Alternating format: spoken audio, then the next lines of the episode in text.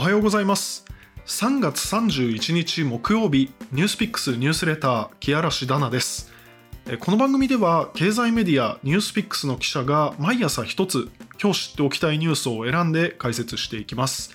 木曜日は国際情勢のニュースをお届けします。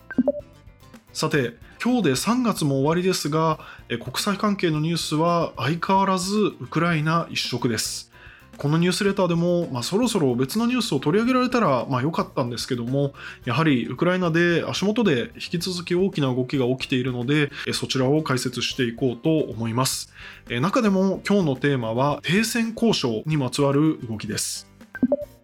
3月29日になってウクライナとロシアの対面での停戦交渉が再開しましたそこでウクライナ側はロシアが侵攻を始めた時から求めている中立化。つまり、まあ、NATO に加盟しないことに応じる条件として自国を守る新しい安全保障の枠組みを提案したというふうにされています。この枠組みなんですが、どういうものか、まあ、詳細が公式に明らかになっているわけではないんですけども、ウクライナ国内の報道によりますと、アメリカやイギリス、中国といった国が参加する条約という形をウクライナが提案したというふうに報じられています。これは、ウクライナがもしもまた攻撃を受けた場合には、3日以内にこの関係各国に協議を求めることができます。でまた、求めを受けた関係国の方は、ウクライナに軍事支援を提供しなければならないといった内容とのことです。これを条約として明記することで、法的な拘束力を持たせて、まあ、いわば軍事同盟に近いような形で、ウクライナの安全を確保しようといったものになります。また、停戦交渉では、今の話とは別に、ロシアが占拠しているクリミア半島や東部のドネツク州、ルガンスク州については、両者が時間をかけて今後どういうふうな対応を取っていくか話し合うというふうにしています。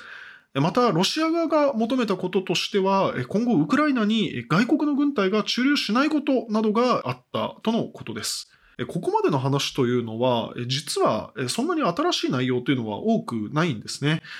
ウクライナ側はかなり前から NATO への加盟を事実上、まあ、当面棚上げするような趣旨の発言をしてきましたし、むしろ今回のアメリカやイギリス、それから中国がウクライナの安全を守るというのは、常にそこに軍隊を駐留させないというだけの話で、まあ、ほぼ NATO が提供する安全保障の枠組みに近いとすら、ま、言えるわけですね。このまま交渉をもし妥結させることができるとしたら、これはかなりウクライナがま自分たちに有利な内容を勝ち取ったというふうにも言えるかもしれません。にもかかわらず、これロシア側の反応はですね、このウクライナの提案にかなり前向きだったんですね。ロシア国防省の高官は、この停戦交渉について、建設的な話し合いだったというふうに述べた上で、同時に首都のキエフ周辺で行っている軍事行動を縮小するというふうにも表明しているんですね。なぜロシアはこうしたウクライナ有利とも言える提案にまあ好感触を示しているのか。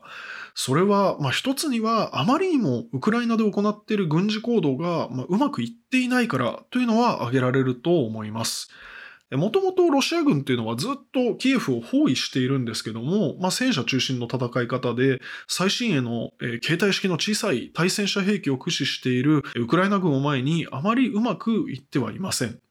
ですので、最近は東部の地域であったり、まあ、その南の港町、マリウポリというところに攻勢をかけて、首都キエフは膠着したまま時間が過ぎているといったような状況でした。アメリカの国防総省は、このロシア軍のキエフ制圧作戦というのは失敗に終わったというふうに断定しているほどなんですね。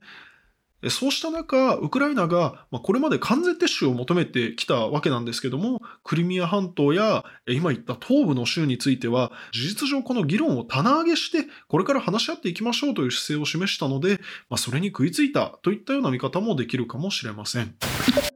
では、すぐに停戦合意が結ばれるのかというと、それはそれで難しそうです。ロシア軍はマリウポリを中心に住民をもターゲットにした人道上非常に問題のある戦争を今も続けていますし、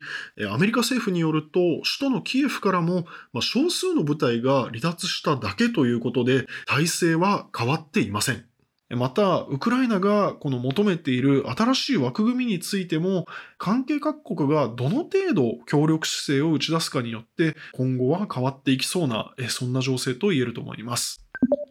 さて、ここまでロシアとウクライナの停戦交渉に関するニュースの解説をしてきました。ニュースピックスでは、ウクライナ情勢を時系列で整理しつつ更新する Need to Know というコンテンツを配信しています。また、トピックスという機能の中に、世界のニュースをめっちゃ基礎から学ぶ部屋というものがあります。こちらでもよりディープにウクライナ侵攻問題を取り上げています。ニュースピックスのスマホアプリを左から右にスワイプしてアクセスしてみてください。以上、ニュースピックスニュースレター、木嵐ダナがお届けしました。明日は須田桃子記者がサイエンスの話題を解説します。それでは皆さん、良い一日を。